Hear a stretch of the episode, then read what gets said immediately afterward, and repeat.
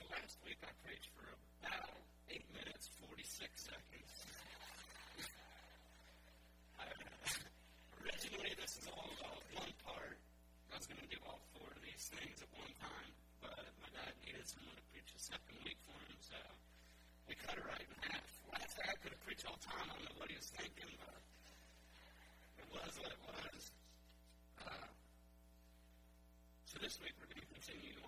two-part series, I reckon you could call that. Uh, last week we talked about the pattern and provider. This week we will talk about the punisher and the protector. But first, let's pray. God, thank you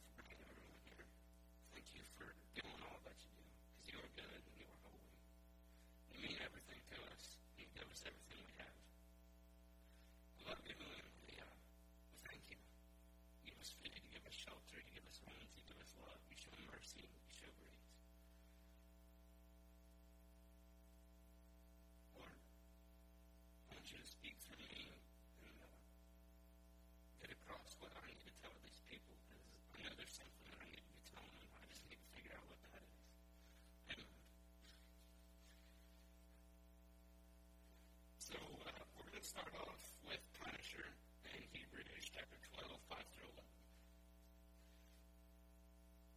And you have forgotten the words of encouragement that addresses you as sons. My son, do not make a light of the Lord's discipline. Do not lose heart when he revokes you. Because the Lord disciplines those he loves, and he punishes everyone he accepts as son. Endure hardship and discipline. God is treating as sons, for what son is not disciplined by his father? So there, God's saying loves everyone, but there's a difference between who he loves and who he accepts as a son. He disciplines those he loves, and he punishes everyone he accepts. By punish, I don't mean someone who abuses their children or nitpicks for something to punish you for. A punisher means someone that's helping out with your own good, that they're looking out for the innocents. No one ever wants to get punished. Like, you don't get punished and afterwards think, oh, that was a good time. Thanks, man. I sure needed that. Punished, and I don't think that a whole lot.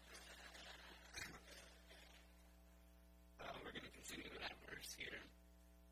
If you are not disciplined, and everyone undergoes discipline, then you are illegitimate children and are not true sons. Moreover, we have all had human fathers who disciplined us and respected them for it.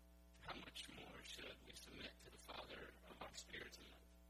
Our fathers disciplined us for a little while as they thought God disciplines us for our own good, that we may share His holiness. No discipline seems pleasant at the time, of course, but painful. Later on, however, it produces a harvest of righteousness and peace for those who have been trained by it. So I've been punished, and I think I could vouch for that right there. I, I, at the time, I'm not like, man, this is a good time, I'm liking this, but afterwards I can realize I was acting like an idiot and happy someone whooped me. Go ahead and answer that, whoever's that is.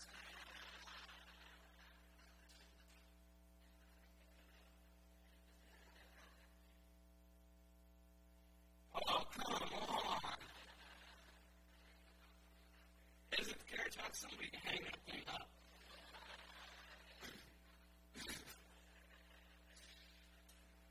Our next verse, uh, Exodus 20, chapter 1 through 6.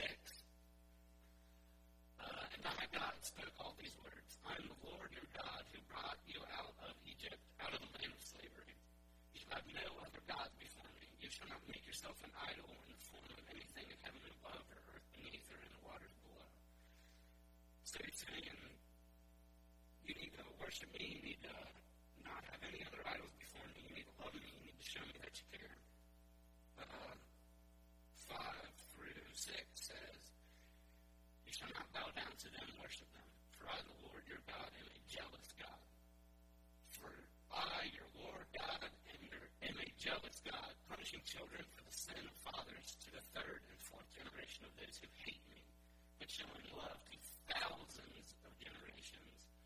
those who love me and keep me in my commandments. So I'm going to elaborate on that. I'm going to try and elaborate on that a little bit there. He says, punishing children for the sin of the fathers to the third and fourth generation of those who hate me. So if you say I have children and I do not worship God, God's going to punish me. He's going to punish my children, my children's children, and my children's children. But if you, if I show love to God, He will show love to my children and to me for thousands of generations. As long as if I pass on that love Jesus to my children, then it says that God will show love to my children as long as they love Him too. So uh, in Deuteronomy 8, chapter 8, verse 2 through 5. Remember how the Lord your God led you all the way to the desert these 40 years to humble you and to test you in order to know what was in your heart, whether or whether or not you would keep in his commandments. He humbled you, causing you to hunger, then feeding you with manna, which neither of you, knew you nor your fathers had known to teach to teach you that man does not live on bread alone, but every word that comes out of the mouth of the Lord. So God's keeping them alive right there. They they were out in the desert uh, 40 years, and he was testing them to see whether you would keep the commandments and in your heart, and they did. So he humbled you, causing you not to hunger, then feeding them with manna, to teach you that man does not live on bread, but they live on God. So we're going to extend on that, and we're going to roll into chapter, or uh, verse 4 through 5. Your clothes did not wear, and your did during these 40 years. Know that in your heart, that as a man disciplines his son, your your God, disciplines you. So he was putting them to the test. Test. He was uh, seeing what they were made of and uh, seeing what they were all about. So in Deuteronomy 21, 18 through 21, 18 through 19 here, if a man has a stubborn and rebellious son who does not obey his father and mother and will not listen to them when they discipline him, his father and his mother shall take him hold, take hold of him and bring him to the elders at the gate of his town. I know that's like right there. Stubborn, rebellious, does not obey his father and mother, will not listen to him when they discipline him. Pretty accurate there. His father and mother shall take hold of him and take him to the elders at the gate of the town. Thank God I don't live in these ages because after this next verse you'll see why I'm happy in those ages. 20. Uh, they shall say to the elders, This son of ours is stubborn and rebellious. He will not obey us. He is wasteful and drunk. And a drunk. Then men of his town shall stone him to death. You must purge the evil from among you, and all of Israel will hear of it and be afraid. So they're going to make an example out of someone there. If you have a son, you need to listen to your parents there because you can become an example. You've heard my dad preach if you hear long enough, and he makes examples out of me. He, come, he talks about some of the dumb stuff I've. Not only my brother, my sister, they do stupider stuff.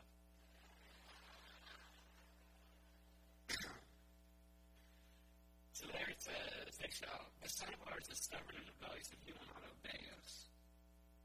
But if you go to the verse back there, if a man has a stubborn rebellious son who does not obey his mother and father, and does not listen when they're disciplining him. So you need to discipline your children so that this doesn't happen. You need to show your children not like a um, taught out of for fun kind of discipline, but a discipline of this is what you need to know is right, this is what you need to know is wrong, and uh, you got to let your kids know that you love them, but you also got to let your kids know that you're not to put up with the crap. So now we're to shift into protector, and uh, our first verse is uh, Deuteronomy chapter 23, 14, just verse 14.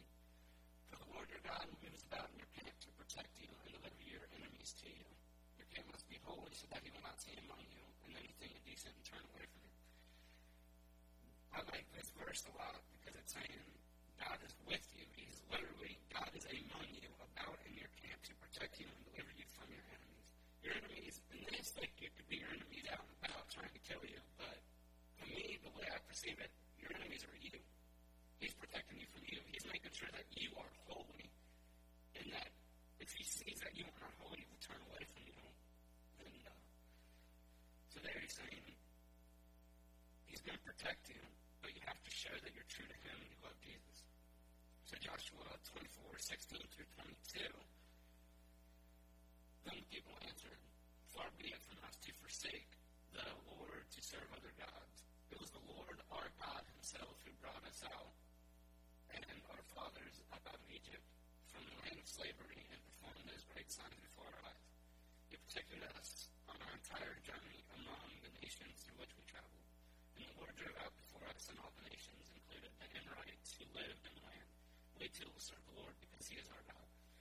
So there, God was protecting his people. He sent them out in the desert. They were out in the desert. He was making sure they were all good, uh, making sure they stayed alive, making sure they were staying holy and true to him. I like that a lot because it's God watched over his people 24 7. He showed them mercy, commitment, love, faith, and uh, he let them know that he was never going to let them go. So, next slide. Joshua said to the people, You are not able to serve the Lord. He is a holy God, He is a jealous God. He will not forgive your rebellion and your sin. Please forsake the Lord and serve foreign gods. He will turn and bring disaster on you and make an end of you after He has been good to you. But the people said to Joshua, No, we will serve the Lord. So since the Lord protected them and watched out for them earlier in the story, right there, Joshua was trying to be like, dude, you can't. God's too good. You can't. You can't serve Him. He's He's holy. He's everything. And if you show any sign of disrespect or, or that you can't put up with God or God won't put up with you, then you'll turn away. But the people still say, no, we will serve the Lord because He protected them. So in Psalm 18, chapter 2, this is by far my favorite verse. It, it's like one of those lovey-dovey, warm and fuzzy verses. Like, it's not one of the bad verses. One verses that make you, like, happy inside. So it says, The Lord is my protector, my fortress, and my deliverer. My God is my rock, in whom I take refuge. He is my shield and the horn of my salvation and my stronghold. That leaves me speechless. It really does. That, it, I can't even. That is by far my favorite verse. The Lord is my protector, my fortress, and my deliverer. He delivers us from pain. He, he, gets, he shows us pain, he shows us hurt, but that's to make us stronger in our faith. My God is my rock in whom I take refuge. So He's sheltering us, He's taking us in, into His arms and showing us that He loves us. He is my shield and horn of my salvation, my stronghold. Wow. That is, I really, really like that verse. The next one here, I like, that is my second favorite verse, Psalm uh, 121, 1 through 8. I look to the mountains, where will my help come from? My help will come from the Lord who made heaven and earth. He will not let you fall. Your protector is always awake. So since this is still kind of my Father's Day thing, that's the verse I was going to use. I look to the mountains, where will my help come from? So say your children are looking for help. My help will come from the Lord, my dad, who made heaven and earth, who made me. He not let you fall. Your protector is always awake. So you go out to, uh, so your kids go out to a friend's house, because I was a little baby when I went to my friend's house, and I couldn't stay the night. I ended up leaving like the middle of the night, because I couldn't stay there. Now I can't wait to get out of my house.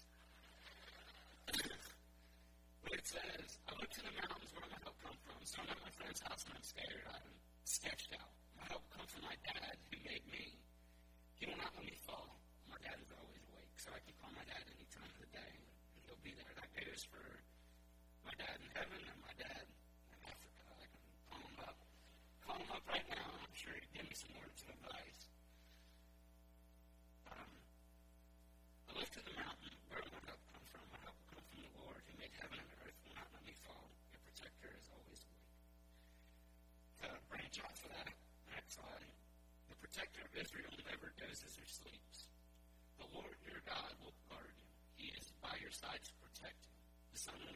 during the day, nor the moon during night.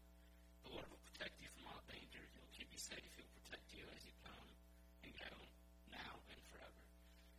So, dads, as your children grow up, as they start to move out of your house, like their verse 8, it says, He will protect you as you come and go, now and forever. So, as your kids grow up and they move out of the house, kids uh, do stupid stuff, get in trouble, get in danger. You just got to let your children know that you're to be there for them. You got to show them unconditional love no matter what they do, because I know that we do stupid stuff.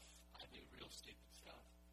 He'll protect you as you come and go now and forever. As you grow up, your kids move out.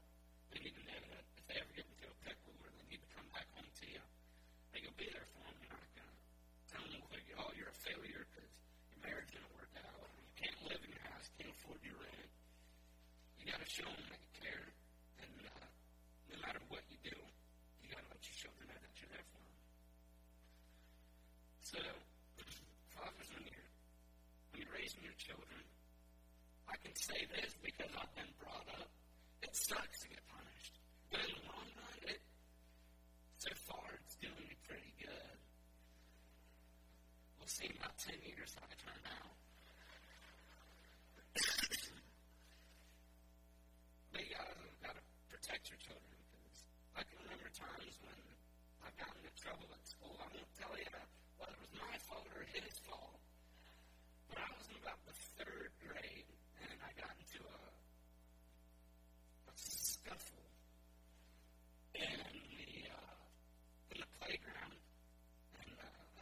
Heavier boy was laying on top of me. If you saw me when I was a little kid, I was about that tall in fifth grade, about that tall in sixth grade, about that tall in seventh grade, and then now here I am. I was a little boy. I wasn't. I was never a big kid. I'm still not a very big kid. And we were out playing on the playground. And the kid decided that he was going to tackle me. And you can ask. There's people in the church that will know and tell you, Brian Morgan, I can bite. Like I can bite hard. So this boy's uh, laying on top of me. I can't get him off. I'm trying to push him, trying to push him. There's no luck. So I laid into this old boy right here in his arm. So they called my dad and they, they called me into the clinic. And I went back to class. I guess they couldn't handle me biting him. So I went to the clinic and uh, he says in the nurse, yeah, I got bit on the playground. So they called me down to the office. I said, what happened? I said, he lay on top of me. I couldn't get him off. So I bit him. They said, you didn't bite him. Look at his arm. I said, I bit him. She said, he's bleeding. You broke his skin. There's bruises. I said, I bit him. Not, I'm not lying to you. I bit him. So they called my dad. My dad goes, well, what happened? Uh, your son got laid on by a fat kid in, uh, in the playground, and he bit him to get him off. My dad goes, there you go. Have a nice day. I'm not the fan. so, uh, sometimes when they're wrong, sometimes when they're right, but no matter what, you got to be there for your children. You got to show them that you care. You got to show them that you love them. And uh, Preached way longer than eight minutes and 46 seconds today.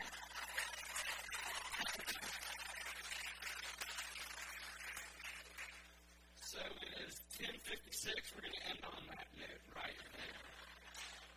Let's pray.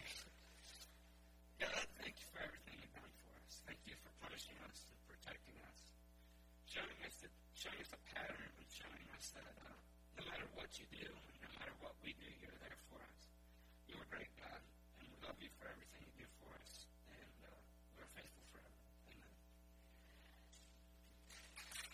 each other.